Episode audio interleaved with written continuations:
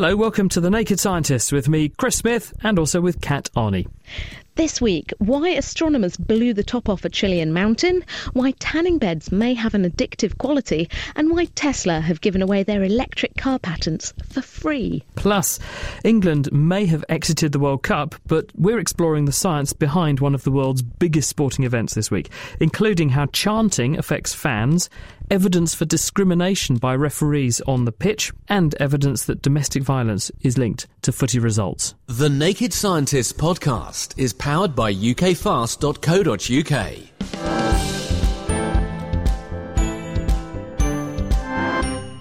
This week, 3,000 metres up a Chilean mountain, scientists pressed the button to blow up half a million tonnes of rock. The mountain's called Cerro Armazones, and the reason it was being blown up was to create the site for what will become the world's most powerful optical telescope. With typical scientific understatement, it's known as the European Extremely Large Telescope, or EELT. Gerry Gilmore from the Institute of Astronomy is one of the EELT initiative, and he's with us. Hello, Gerry. Good evening. So, first of all, what is this telescope? Uh, it's designed to be the biggest optical and near infrared telescope yet built. It will be maybe twice as big as its nearest competitor, four times bigger than the biggest that we have today, and will allow us to go maybe 100 times deeper and fainter into the universe. When we say optical telescope, what does that mean? It means this thing is especially designed to work on the same light that we see by eye, but also on the heat that we feel on our skin. So it doesn't study radio waves, doesn't study the frequency that this program's going out on, and it doesn't study the far infrared because that's invisible from the ground. You have to go into space to do that. But the sort of warm and visible light is where all the normal stars shine, actually. That's why, why we look that way. Now, when we say big and extremely large, this imaginative name for this telescope, how big actually is it? They're pretty dull names, aren't they? The, its predecessor is called the Very Large Telescope, so we're going to run into humongous soon, I think. it is big. The mirror is just under 40 metres, which is about uh, 40% of the size of a football field. And that's the glass, the mirror. The, the telescope structure itself is maybe twice that size, a huge, big thing. And when we say 40 metres is the mirror, is that one single piece of glass, or is it the mirror equivalent of an insect eye? Lots of little mirrors that all work together. It's exactly the second. Yes, it's uh, you can't make one big mirror, or even if you could, it would be kind of difficult to carry it up the side of a mountain. Uh, so it's actually made of over a thousand small mirrors, each of which is about a meter in size. Actually, they're little hexagons that all fit together, just like the panels on a football. There's about a thousand of these things, each individually controlled, so that they're acting as if they're a single large mirror. And this means that you can, I presume, focus or tweak the performance of the telescope very, very accurately because you can move each of these individual elements and therefore overcome aberrations in them moving a little bit or gravity or the atmosphere. Yeah, that's the reason that these things are multi-mirror. Any structure that big sags under its own weight. It gets blown around by the wind, shakes. There's little earthquakes shaking things all the time anywhere on Earth. And so having a large number of mirrors, each of which is fine-tuned about a thousand times a second, allows us to correct for this uh, real-time disturbance function and produce a telescope that works, although it's bigger than anything else, it will work very much higher precision than anything we've done before as well. So we get really, really sharp image quality. Why the top of a mountain in Chile? yes, yes, you're right. We had a, a, little bang so that we could do better at studying the Big Bang. The uh, reason we go to high mountains is basically to get away from the water and dust in the air. Uh, the reason that stars twinkle and everything blurs out at night is because of water in the air. So you have to go high and dry, and the highest, driest place on Earth is the northern Andes in Chile. Uh, so there are a lot of telescopes up there, and it's the best site on Earth on which to actually do astronomy. And the bang was to level off the top of the mountain just to make the site good? Uh, yes. Um, mountaintops in general don't come flat, and so telescopes need to be on a flat base and hard rock. So you've got to get rid of all the fractured rubbish uh, and clean it off so that you've got a good solid foundation. You've said that this will return stunningly good quality images, which are far more powerful than much that we've ever been able to see before. But what exactly will you be able to do with this telescope? What are the, the goals of this mission? Uh, okay, yeah, well, size matters in telescopes for two reasons. The first is a bigger collection gives you more light, so you can see fainter objects. And so you can get a much more detailed studies on the oldest things in the universe, the first things that, that formed only a few hundred million years after the Big Bang. And we can detect these things with things like the Hubble Space Telescope, but no more than that. And this telescope's designed to allow us to study them in detail. But the other thing you can do with the big telescopes have a lot more magnification if you've got good image quality, so that you can then look at things that are very close to other things. And the particular challenge here is to look for planets around other stars measure their colours and see if we can find a, an Earth like planet at the right distance from its parent star and see if it goes white in winter and green in summer. In other words, we'll be able to see bodies, these distant planets, which are much smaller than those we can see at the moment, because we, we can see loads of planets around other stars, these exoplanets, but they're all big ones, aren't they? Yeah, they're big ones, and also they're mostly seen only indirectly. Uh, you can we see them by actually measuring all of the light plus the star plus planet, and then subtracting off what we see when the planet goes around the back. And so you're actually measuring a, a difference between two very large numbers, which is quite hard to do accurately. With enough magnification and enough light collection, you'll actually see the planet as a planet. So you'll have a real image of a real independent planet. I'd like to finish by asking you about the price tag and the delivery date for this. So, when will this telescope go live, and how much is it costing? Uh, the cost will be about one and a quarter billion euros in today's money. Uh, the project started getting on for 15 years ago now. It should be finished in, in principle in another 10 years from now. That depends on cash flow and technical issues. And who is paying for this? Uh, it's funded by Europe, the European Southern Observatory. That's a collection of 20 odd countries, Western, all, all, the obvious Western European countries, but with a couple of other significant partners, including Chile, of course, we're the, the host country, uh, and Brazil, which is joining European Southern Observatory as part of a much bigger program to combine Brazilian science with European science. And so their joining fee provides the crucial extra money. So we're all hoping they, they win this World Cup and feel happy and turn up with a cheque pretty soon. Have they not paid yet? Uh, it takes a long time to get things through the Brazilian Parliament. Uh, yeah, it was uh, the, the deal was signed by President Lula five years ago, but getting things through complex political structures takes time. How much do Brazil owe you? It's only a third of a billion. I mean, it's small change compared to a, a football game. Do you think they've invested it in the World Cup rather than in your telescope then? Is that where they're late? They might have borrowed it, yeah. well, maybe they've staked it all on their games. Oh, good luck to them. Uh, I'll, maybe I'll they'll be, be able to invest a bigger share in the telescope in uh, future. I'll be out there cheering. Gerry Gilmore from the Institute of Astronomy, thanks very much. Now, perhaps you've been out in the gorgeous sunshine we've been lucky enough to have recently, topping up your tan. Or if you're really keen, you might have been to a tanning salon. But a note of caution now comes from America, with new research suggesting that you risk becoming addicted to the ultraviolet rays in sunshine and sunbeds. It could also partly explain the rising rates of skin cancer. A team at Massachusetts General Hospital have been studying mice, and they found that when they're exposed to UV radiation, it stimulates or upregulates the way they produce endorphins. These are the so called feel good chemicals produced naturally in our bodies, but also similar to the chemicals found in addictive pain killing drugs, including morphine and heroin. Dr. David Fisher explained to me how UV light triggers endorphins and whether you can become addicted to sunshine. The initial clue was simply understanding the molecules that are known to participate in the tanning response. That guided us to test whether endorphin would be upregulated specifically in the skin. This is based on common understanding of how the responses in the skin are triggered by damage, such as ultraviolet radiation.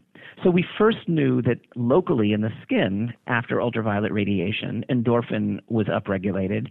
But we suspected that if it would have an effect on behavior, the endorphin would probably need to be elevated in the bloodstream in order to make it to the brain where behavior would be impacted. And so we could test that in these animals. And sure enough, after low dose UV radiation for several days, we could see that blood levels of endorphin would rise in a manner that directly paralleled the ultraviolet exposure in the animals. We also could ask whether this elevation in endorphin had a behavioral consequence. And what we noticed is after ultraviolet radiation, the mice became increasingly numb and were not able to feel slight changes in poking a, a hair like filament onto the bottom of their feet or changes in temperature. but that pain sensitivity or that sensory sensitivity was restored if we would give them a drug that blocks opiate signaling. This sounds amazing. It sounds like you shine some UV light on these mice and they basically kind of chill out almost as if they were taking pain relieving drugs. That was exactly what we saw. And, and in fact, one of the opportunities by doing these studies in experimental animals is that we could then use a variety of genetic tools to study mice in which the gene for endorphin is specifically missing, and it's the only thing that's missing. And in those mice, if we shined ultraviolet radiation, they did not experience a change in sensation, and they did not experience any addiction like behaviors. So that we could really, with a great degree of confidence, conclude from this that endorphin is mediating these behavioral changes following ultraviolet exposure. And when you talk about addiction like behavior, what does that look like to a mouse? So, the first is the presence of withdrawal symptoms in mice that had received UV radiation, and I would emphasize very low doses of UV radiation. We did not want to test this under conditions where there could be sunburning or inflammation in the skin. So we gave very low doses once a day for several weeks, actually, so that there was a chronic exposure to ultraviolet radiation. And in such mice, if we abruptly gave a drug that blocks opiates, the same drug that you would give a patient who had overdosed on heroin when they made it to the emergency room of a hospital, if we gave that drug to these mice that had only been receiving low dose ultraviolet radiation, the mice started to have withdrawal symptoms. So they would shake, they would jump, they would have what are considered the animal equivalent of human withdrawal symptoms to an opiate. So they're basically going cold turkey from sunlight. That's exactly what it is.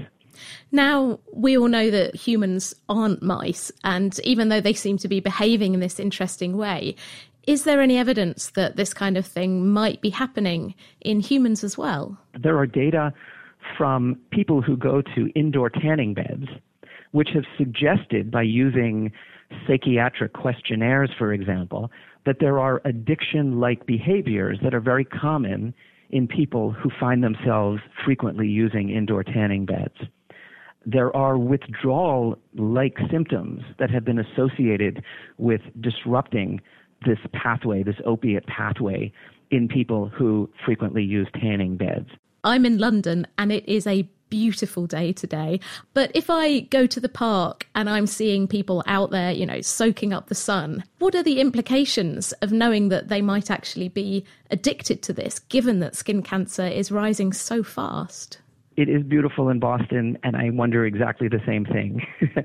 it's a big issue, I think because what I believe this adds to our knowledge base in terms of how this impacts the public health is that the casual exposure to ultraviolet radiation, I think now reaches a different level because we have evidence that it is feeding in into a pathway that is famously organically addictive.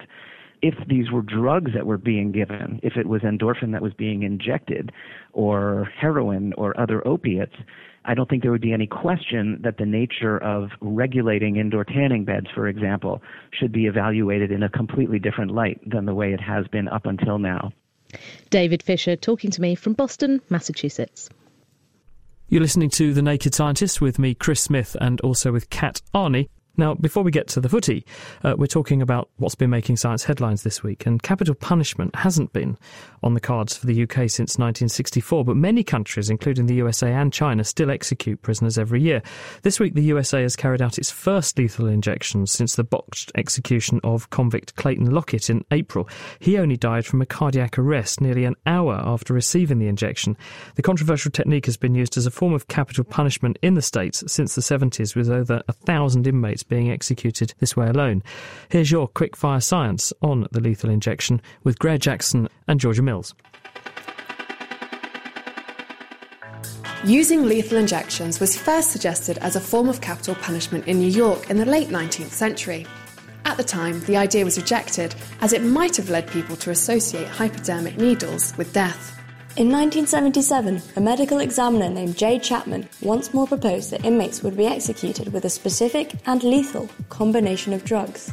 Texas became the first state to execute someone this way in 1982. Since then, lethal injections have become the most common way to execute prisoners in America. Inmates are strapped to a gurney, then an intravenous cannula is inserted into each arm, one to apply the sequence of drugs and another as a backup. Most states use three drugs. First, sodium thiopental, a general anaesthetic which causes unconsciousness. Then, pancuronium bromide, which paralyzes muscles and stops breathing. And finally, potassium chloride, which stops the heart. The whole process should usually take around seven minutes. Getting the dosage of the various drugs correct is important. There are worries that if not enough sodium thiopental is administered, then the painful effects of the procedure will be felt, but hidden by the induced paralysis. Sodium thiopental is now running very low in the US, as production companies in Europe have refused to supply it to America as it would be used in the lethal injection. Because of this shortage, some states have been using alternative drugs which haven't always been rigorously tested, while Tennessee have reintroduced the electric chair. In April, Clayton Lockett was administered a previously unused combination of drugs. He was pronounced unconscious after 10 minutes, but continued to move and moan. The execution was then halted, but he died 43 minutes after the initial injection from a heart attack.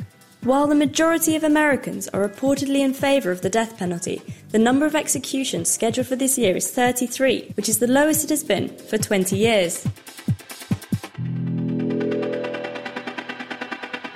Greer Jackson and Georgia Mills. You can get hold of all of our Quickfire Science episodes as their own podcasts from our website. That's nakedscientist.com slash quickfire science. Electronic cigarettes, or e cigs, are devices that produce nicotine vapour rather than smoke from burning tobacco, and they are all the rage at the moment.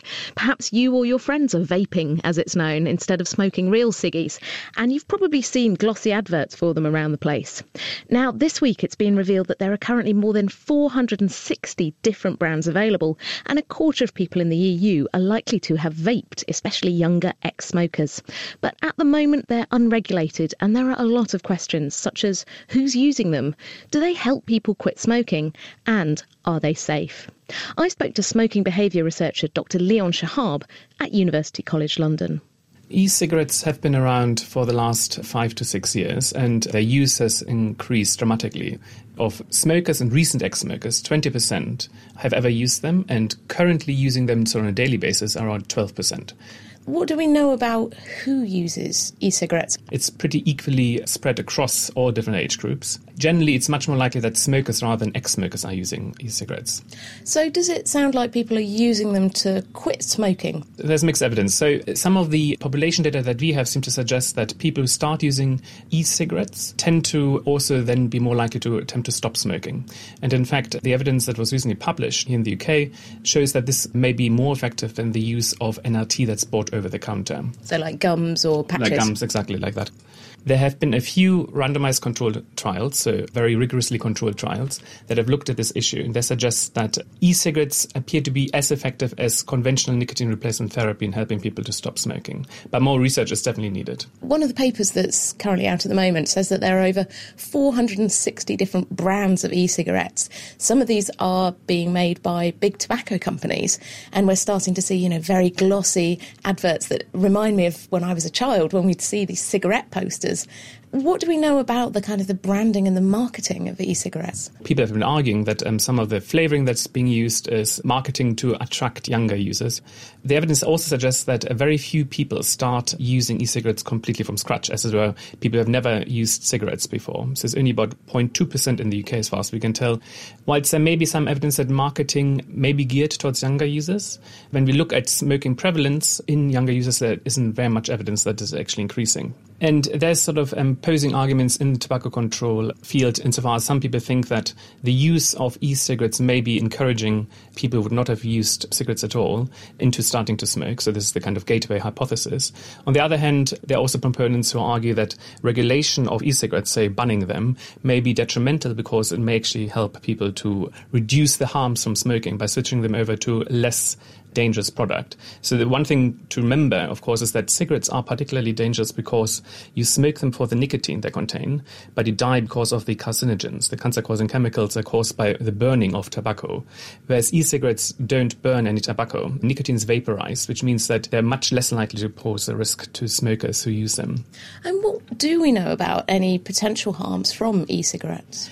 Out there in the literature, there's very little to suggest there are long term effects. And so new research needs to be carried out um, to investigate the associations between what we can measure in the vapor of e cigarettes. And so evidence suggests there are some trace elements that are harmful, certain cancer causing chemicals, but there's no evidence to suggest that this actually then translates into biomarkers that can be measured in humans and users of these products. If someone's listening to this and they're a smoker and they think, oh, smoking's really not doing my health any good, should I try e cigarettes? What would be your advice?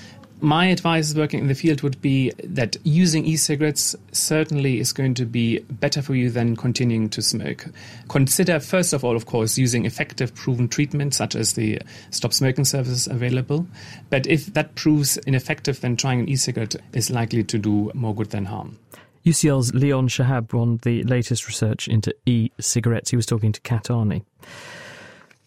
Finally, news that could herald a breakthrough for the development of electronic vehicles, which have been slow to catch on because they can't go very far without being charged up.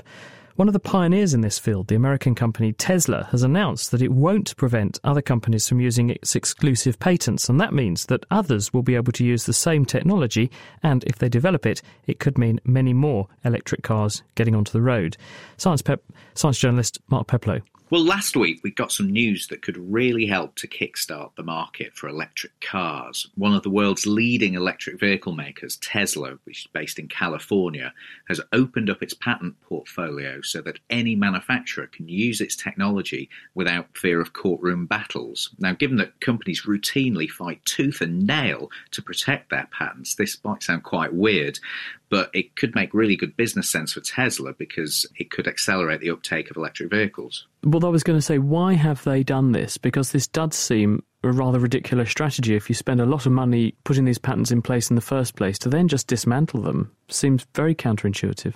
It's a strategy that you don't often see, but the reason is Tesla needs to grow the market for electric cars. And at the moment, it doesn't have a huge amount of competition with other electric vehicle makers. Tesla's been at the forefront of developing technology to overcome a couple of the key barriers to people using electric cars. Drivers are worried about their limited range and the time that it takes to recharge electric batteries, and indeed whether they can even find anywhere to charge up once they're on the road.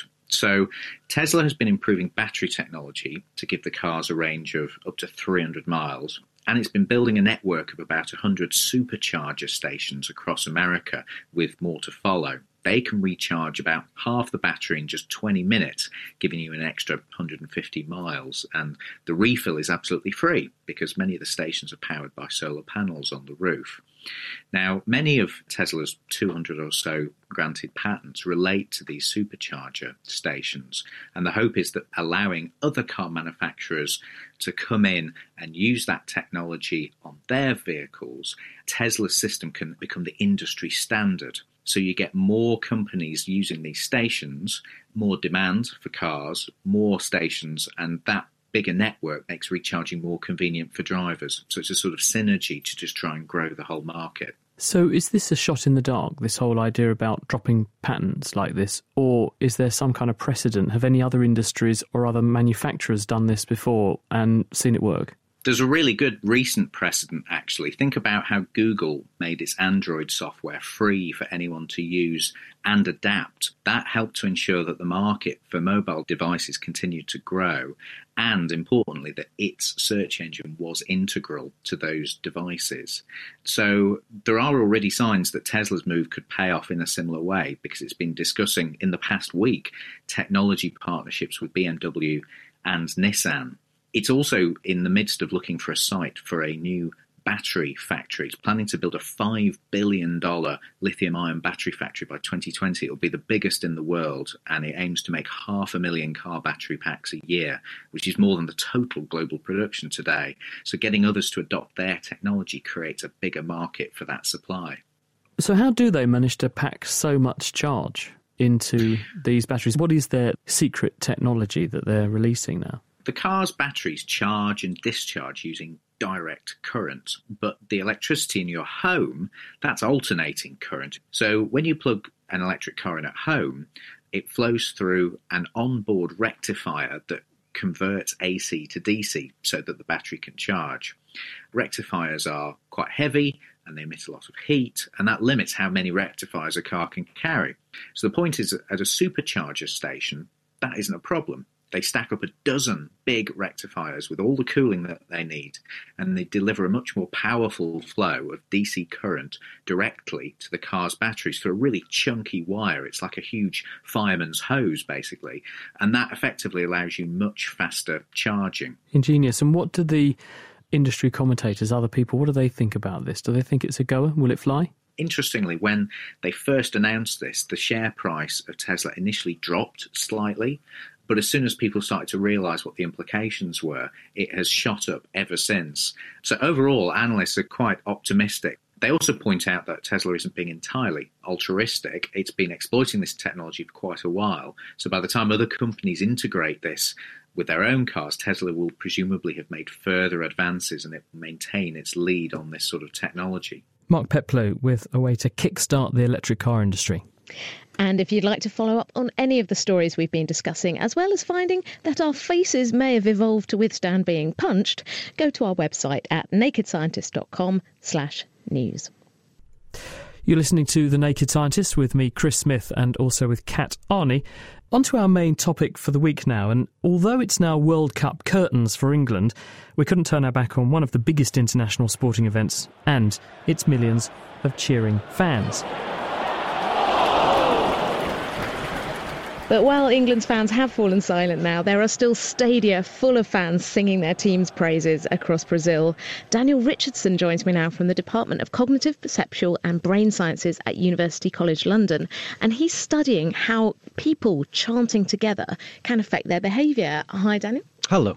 Thanks for joining us. Now, when people chant or sing, for example, at a football game, we heard a little bit there, what changes are going on psychologically speaking? Well, chanting and synchronized behavior is just one of the things that people do at football matches, um, like dressing up in the colors or painting their faces, or the Swiss fans all wearing cheese on their heads. They're one of these things that people do that we think changes their social identity. And what it does is, well, we all think of ourselves as individuals. We think of ourselves unique people with values and principles, particularly in the West. But what we neglect is all the social groups that we're a member of. And when we go to a football stadium and we chant together or we're dressed the same, we're turning up the dial on that part of our own identity that's connected with this larger group. And that has all sorts of effects, both positive and negative. I guess this is kind of a, a tribal thing, isn't it? We're saying, I'm part of this tribe. That's right, yeah. And you see this sort of behavior, chanting and singing and moving together uh, across society. You see it in churches, in concerts, people dance and they sing and they dress the same. But what's unique about football is you've got two two crowds of people supporting opposite teams in the same stadium. And you never go to a concert and have Metallica fans and Justin Bieber fans there at the same time. God, no. no. Uh, so it's this unique petri dish to look at all of these social effects. And so, what do we know about football chanting in particular? How does it influence people that are that are doing it? Well, it's this type of sort of synchronized behavior. And we've studied this, and it's popular knowledge now that if you look at two people, whenever they socially interact, they become more similar. So, just as a result of this interview, you will have picked up a little bit of my Swindon Californian accent. You would have copied my speech rate. If I scratch my head, you'll scratch your head you're not scratching your head. Scratch that's, my hand. If, if we get on with each other, that's um, you know this is all in body language books. But what you have in a football stadium is that sort of coordinated activity, but times by 10, 80,000. And what it's doing is increasing this affiliation. So, if you think of the positive aspect of this, um, singing and chanting is one of the best things that you can do if you're depressed or lonely. If you join a choral singing group, it has these huge benefits, not just the social ties, but the activity that you engage in. When you sing together, your mood goes up, uh, your heartbeat synchronized within the group, and has all these ways to strengthen the in group bonds.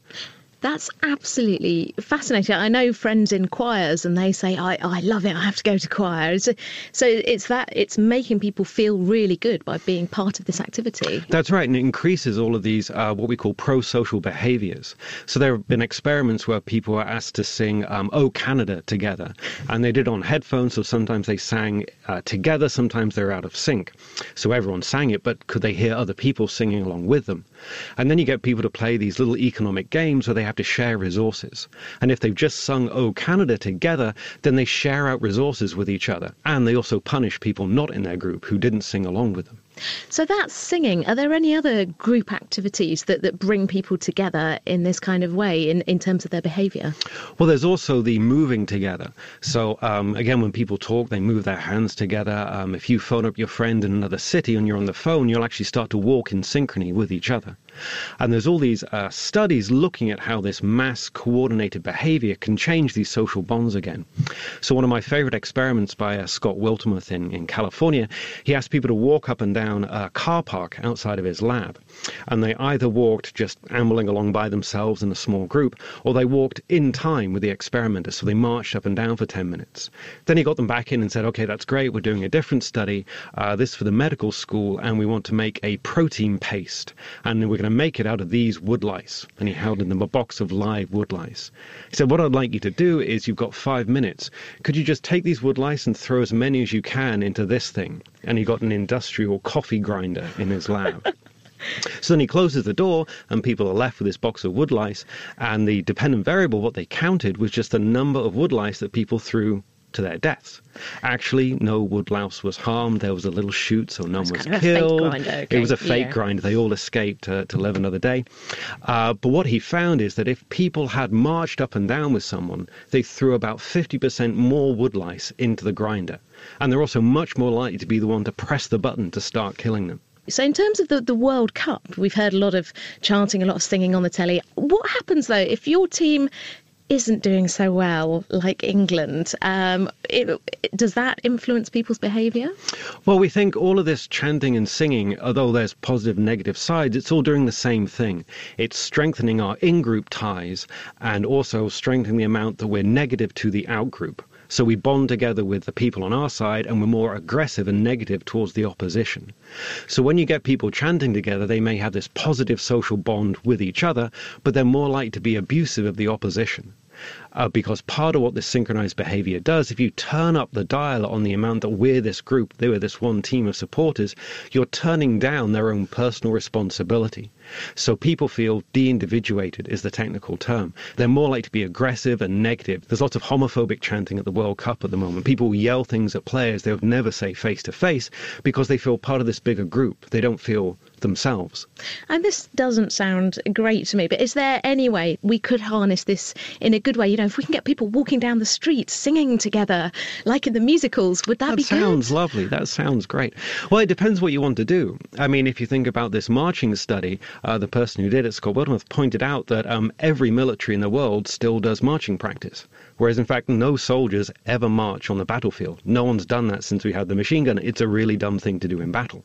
But we still teach marching because it increases this obedience and this social cohesion. So if you want to increase social cohesion, yes, we can teach marching in school, we can have singing in school every single morning. But you have to recognize that does have a bad side. It'll increase the bonds within that group of people, but it will make them more likely to aggress and be negative to outsiders. So more nice singing choirs, fewer marching armies. Yeah, that's one way to put it. Thank you very much. Uh, that's Daniel Richardson from University College London. So, everyone listening to The Naked Scientists, quick march! Left, right. No, I'm just kidding. Now, Daniel's work can be helpful in understanding how football crowds work and possibly military situations, but some scientists are actually taking data off the pitch to see how the rest of us interact with each other. Edoardo Gallo is an economist. He's got an academic interest in football. He's based at Cambridge University. Hello, Edoardo. Hi, Chris. So, what can football teach us about economics then? Well, economists are interested in how individuals behave and how they respond to the incentives they're facing in um, everyday life. So football players may seem very different from us, but in reality they are people and they're actually professional performing their everyday job who respond to the incentives um, in this job. So this is exactly the type of setting that us as economists were interested in. On top of this, there are at least three reasons why football may be a particularly interesting settings for um, economists were to study human behavior. Um, the first reason is that incentives are extremely clear in football. Uh, you want to win, and there are rules that uh, you have to follow or you can break to try to win. The second one is that the stakes are extremely high, uh, so the incentives are very strong. And um, the third one is that we actually have a large amount of data uh, now on what players are actually doing on a football pitch, and we can use this data to study human behavior. When you say we've got a lot of data from players on the football pitch, how is that data gathered? I mean, do you sit in your office at the university with a massive, great plasma? Tinnies in and you sit there with your pen? Well, I watch quite a lot of football, uh, but not to At collect work? uh, data. At work? Uh, I'd love to have a big plasma in my office uh, to watch uh, football games. Uh, no, jokes apart. Actually, there are some companies that collect an extensive amount of data. And for example, the data that we have is from one of these companies, and it has time-stamped events by the second of every event that happens on a football pitch, including the XY spatial coordinates. Uh, and in that's other words, you're tracking people around the football field, so you can see where the players are going, and you know where they were on the field at any one moment in time for Exactly. every game. For Wow. every game. So for every game, we have uh, more than a thousand uh, data points, and we can know exactly what is actually happening in those games. And this is, for example, for the English Premier League for two seasons. Wow. So what can you learn from that resolution of data, from knowing how the players interacted like that? One of the projects that we did to look at the issue of discrimination. So discrimination is uh, something that uh, social scientists and economists have um, been interested for for a long time. It's definitely something um, very important, both um, for its moral implication, but also its economic implications. And what we uh, did is to look to look at this data and to show that referees in the English Premier League in the two seasons that we looked at discriminate against a particularly group of players by awarding more yellow cards against them. And given that the data is so detailed, we can also see, for example, that this player does not behave differently in terms of, for example, aggressive behavior. Oh, so when you say they're giving more yellow cards and they're discriminating against certain players, who are they discriminating against? Um, players that are non-white and they are foreign and they um, belong to the uh, minorities, minority groups in the in the UK. So it's not on simple racial lines. It's not on simple black, uh, white. Uh, What about the refs? Are the refs all white or are they a mixture of black and white refs? Is there any bias in that direction? It would have been great to see if, if there was a significant group of, of referees that were that were black and, a- and a significant group that was, was white, whether there was any difference between the two. Unfortunately, the data that we look at, there was only one black referee that refereed very few games, so we cannot look at that. So are you saying that basically referees on the basis of your data are racist or are you saying that, that there's something else going on which is making them discriminate against certain groups of players? So this is a, a great question, and, and um, as economists are interested in the type of discrimination that is actually happening, because, for example, this is very important for policy reasons. Now, uh, there are different types of discrimination. One type is, for example, what economists call a preference-based. So you just don't like uh, someone from a certain social group, you therefore discriminate against them. And Another discrimination, for example, is called statistical discrimination, which means that there's a group of people that behave in a certain way, they have a certain tendency to behave more in that way than another group, and therefore you discriminate against them. A typical example could be that if you believe that Spanish players dive more, then the referees may award them more yellow cards for diving, even though maybe they are not actually diving uh, more. Is there any evidence for that in what you looked at? Uh, no, this was just uh, an anecdote from uh, watching a lot of football. Uh, The third type, for example, is is what psychologists call the implicit discrimination, uh, Right. which is something unconscious that you do because uh, you are associating a negative attribute to a certain social group, and you do it without realizing it. And what we show in the data is that actually the there's evidence that the discrimination that is happening is actually implicit discrimination because it's only happening when the referee is time pressured to make a decision to award a yellow card. So once they're under pressure, they've got to make a decision. Then this almost, I I don't want to say innate, but s- some other factor is kicking in and they are discriminating in this way. That's right. You use these mental processes associated with implicit discrimination, which are intuitive mental processes, only when you are time pressured. And we show that referees are time pressured by players to award a yellow card because if a foul happens, they only have a certain amount of time before they can award a yellow card. This varies across the football pitch. There is more time in the defensive or the attacking part than there is in the midfield. And we actually show discrimination only happens in the midfield area. If the discrimination was, for example, preference based, there should be no difference um, across the different parts of the pitch. Well, if it's implicit, we would expect that there's more discrimination in the middle third, which is exactly what we find. What can we do about that? A general message from the research is that it's very difficult to change them. Um, of course, awareness may help, but uh, we also know that um, awareness uh, does not help in a lot of, of those domains. So, of course, awareness is, is one potential uh, solution, but it doesn't get us all the way. Edoardo, thank you very much. Edoardo Gallo, he is from the University of Cambridge. You're listening to The Naked Scientist with Chris Smith and me, Kat Arney. We're talking about the science behind the World Cup this week, and so far we've heard from a psychologist studying chanting and an economist studying behaviour on the pitch. But football isn't just about the players, however much you might blame certain hapless individuals for England's recent disasters. A lot of it comes down to plain old physics. To find out more, Kate Lamble headed down to Coleridge Community College with the Professor of Spin himself, engineer Hugh Hunt. If you spin a ball when it bounces, you can get the ball to spin left, right, all sorts of things. And that's the kind of thing that happens in cricket when the ball bounces and it deviates off the pitch. In football, that happens too, but bending the ball in midair is the best part of spin on a football. I have a ball here, and I can just throw it, and it pretty much moves in a straight line. That's fine. But I'll put a bit of spin on it. Did you see? Yeah, there we go. Everyone's got to have a go. Going to put some spin on it. The more spin you put on it, do you see that curved around? you weren't expecting that to come to you because it curved around. Well, we're just passing the ball, but as we're doing it, we're spinning it, so it'll go all in different directions, and so we don't know where it's going to end up. Jack, I'm going to spin this ball to you, and you don't quite know whether it's going to go to the left or to the right. And you judge that well, but imagine if it's coming at you much faster and it spins, and you're the goalie, and you jump in the wrong direction. Then you've gone and let a penalty through if you twist a ball, why does that make it move in the air to the left or to the right? When an airplane goes through the air, it generates lift because the air is deflected downwards. The wing pushes air downwards. If you've got a spinning ball, it pushes air around as well. The more it spins, the more the air is pushed around. Now, Isaac Newton's third law every action has an equal and opposite reaction. If you push on the air, the air's got to push on you. So, as the spinning ball drags more air around to one side of it, the air pushes back on the ball and forces it to change course. I've got a couple of paper cups, the, the, sort of cups that you'd normally throw in the bin after you've used them. I've joined the cups together in the middle so it looks like an hourglass, and I've got a rubber band which I've cut in half, and I'm going to wrap the, the rubber band around the cups. If I pull the rubber band back, that's where you That's the, That's the reaction. what happened? It spun around in the air and shot forward. But it did it quite slowly, so it kind of it wasn't like he threw it, just like flew through the air. If I do that same thing without any spin, it falls quite quickly. But as soon as I put a bit of spin on it, backspin in this case, it hovers up. Now, what would happen if I put some top spin on it? Well, let's try it. And you see it curve down really, really quickly. Looking at that, do any of you guys see how that would work in football?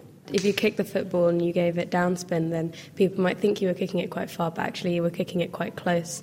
So, like, you could be kick- kicking it to a team member that was closer, and all the players would run in the other direction. Precisely right. Now, supposing you guys stand in a little line here, okay? We're forming a defensive forming free a kick wall here. wall here, okay?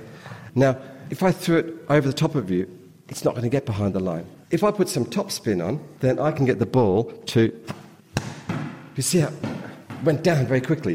The spin made it curve downwards. So the ball goes over you, and you think, oh, that's fine, it's not going to go into the goal. But it curves down and goes into the goal.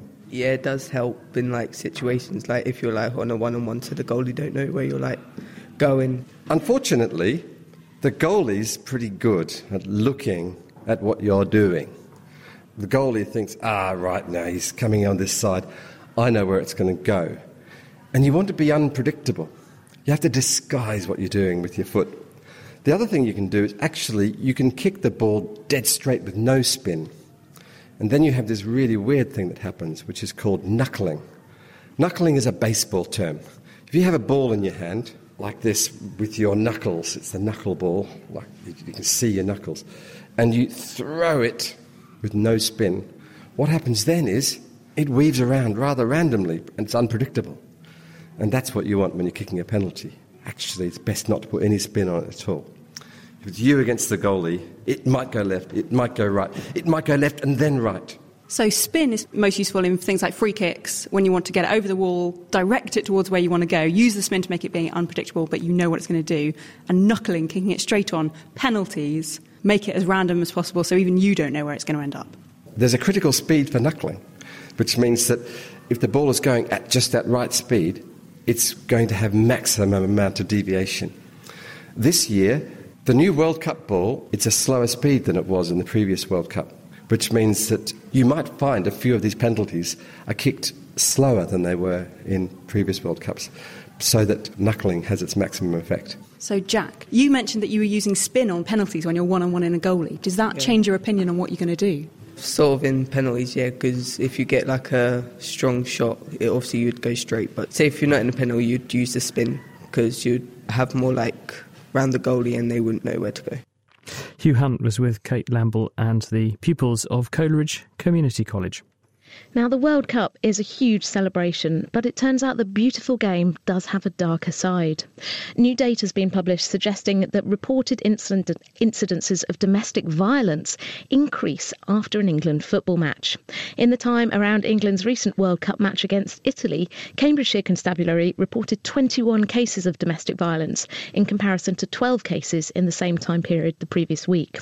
Dr. Stuart Kirby has been looking at the correlation between the FIFA World Cup and domestic abuse in Lancashire, and he joins us now. Hi, Stuart. Hello there. Obviously, the figure we just gave for Cambridgeshire is, is anecdotal. It's just one situation from the police. But uh, tell me about your study. What time period and how much data were you gathering for it? We went to Lancashire, which has got a population of about one and a half million. Went to the police there and uh, took out all the data, and we looked at it on a yearly, uh, monthly, and daily basis, especially over the World Cup. Now, we looked at the data over three World Cups, so 2002, 2006, 2010, and we found two things. First of all, we found that there was a match day trend. So that meant that when England played, even if they won or actually drew the game, there was an increase in domestic abuse of about 26%. But unfortunately, when they lost, it went up even further, and there was an increase of about 38%. The other trend that we found was that there was a tournament trend. So, uh, 2002, uh, when it went into 2006, there was an increase, and then a further increase in 2010. So, unfortunately, we're seeing an increasing trend over the tournaments as well. This sounds very alarming. Why do you think we've seen this increase uh, every four years? Well, there are lots of studies on domestic abuse, and they've come up with many uh, reasons why. So, many have come up with individual factors. So, the individuals involved, it's it's been due to their personality or the way they've responded to something. But this study really puts forward uh, more of an environmental focus. Now, we also know from previous studies that domestic abuse is more likely to increase at weekends when people spend more time together. It's more likely to increase on warm days, on major holidays. We see a big association with alcohol, so some studies will say that in 37% of cases, domestic abuse is uh, correlated with alcohol. And there's even been an American study which said that people argue most over what they will watch on the television when sport is, is on. So the biggest arguments around sport. So what we think is happening is all these risk factors are coming together in a very uh, intense and vo- volatile period. Is this just something that's restricted to Lancashire? Are the uh, the people of Lancashire particularly liable to have a punch up after a footy game, or do you think that this trend is something that's happening across the UK? Well, we know that the trend is happening nationally because there was another study done just on the last World Cup, and basically that research just asked for data on the England games in the last World Cup. So we saw a rise across the country. I think another question is is it actually rising, or is as people just coming forward with the information? Uh, we found arguments both sides, and it just needs more research, which is what we're doing during this uh, current World Cup broadly, you know, we've moved away from the days of football hooliganism that were really bad, and particularly in things like the in the 80s, lots of violence outside games and between fans. Is this maybe some uh, an outlet for violence that we're not seeing and are not maybe so aware of? Has it moved?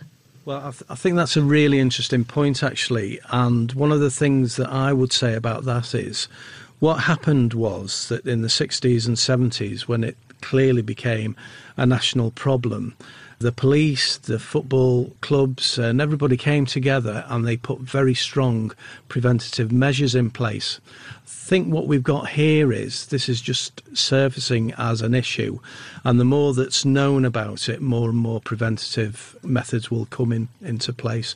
So, what do you think is the key to, to tackling this problem? Is it just gathering more data about it? Is it is it trying to make the idea that violence should be kicked out of football and kicked out in a domestic setting as well?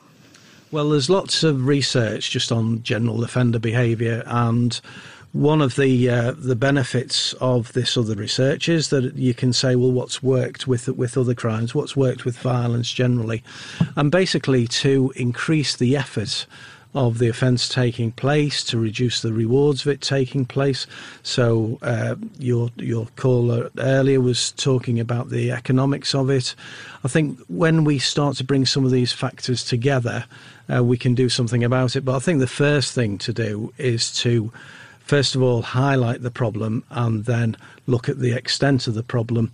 And one of the things that we're doing this year in terms of our research is looking specifically at the trigger points.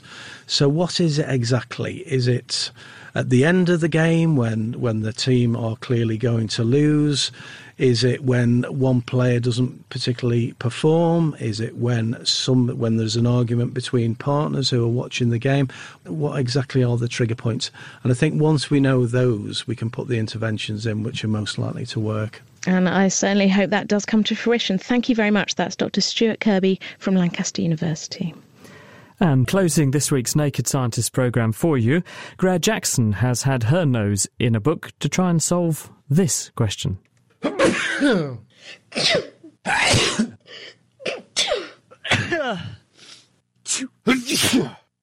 Why do people sneeze differently? Is there any reason I can't change my sneeze to a quiet one? Are there any connections between personality and your type of sneeze? But what exactly is a sneeze? A sneeze is a sudden expulsion of air from your lungs out through your nose and mouth, powered by vigorous muscle contractions in your face, throat, and chest and usually in response to an irritation inside your nose. This is so whatever is causing this irritation can be expelled from your nasal passages. Sneezes can also be caused by bright lights, which is called photic sneezing and affects around one in five of us. The reasons people have different sneezes is mainly down to personal anatomy. The size of your lungs and windpipe have an impact, as well as the strength of the muscles around your chest and throat. It may also be a cultural thing, People in Britain tend to say achoo when they sneeze, while in Japan people tend to say hakashun, and deaf people tend not to insert any word into a sneeze at all. It might be possible to change how you sound with practice, but the volume of your sneeze can be changed by breathing out instead of in before you sneeze, or by clenching your teeth. However, never block your nose to stop a sneeze, as the internal pressure may rupture your eardrums or even trigger the involuntary release of urine. Not an answer to be sniffed at. But what does your sneeze say about you? Dr. Alan Hirsch, sneeze and taste researcher, or you could say sneezologist. What we have been studying is how sneezing can indicate one's personality type. We've done tests on over 18,000 people and correlated different personality traits and behaviors. What we found is if you have a loud projectile like sneeze, it indicates that you tend to be more self assured, aggressive individual, and more of a natural leader who won't take no for an answer. Whereas those who have uh, sneezes that are more muffled tend to be more shy, introverted, less self assured. Well, now we all knows the answer. On to next week's question from Emma and Greg Robinson. Hi, Naked Scientists. We're looking at the waves breaking on Waikiki Beach in Hawaii at night, wondering why the breaking waves are white. Where does the white come from? What do you think? I think you're just trying to make us jealous over there in Hawaii. If you can help, do write to me, chris at thenakedscientist.com. You can also tweet at Naked Scientists or you can find us on our Facebook page. That's it for this week. Thank you very much to Dr. Kat, and thank you also to our contributors Daniel Richardson, Edoardo Gallo, and Stuart Kirby. Production was by Kate Lamble. Join us next week for an edition of The Naked Scientist from the Cambridge Science Centre, where we'll be looking at extreme engineering. That's levitation Earthquakes, armoured cars, and the SPICE project, an ambitious attempt to put a big balloon into the high atmosphere where it will combat climate change by discharging sulfate particles. Find out how that works next time. The Naked Scientist comes to you from Cambridge University. It's supported by the Wellcome Trust, the EPSRC, and the STFC. My name's Chris Smith, and thank you very much for listening. Until next time, goodbye.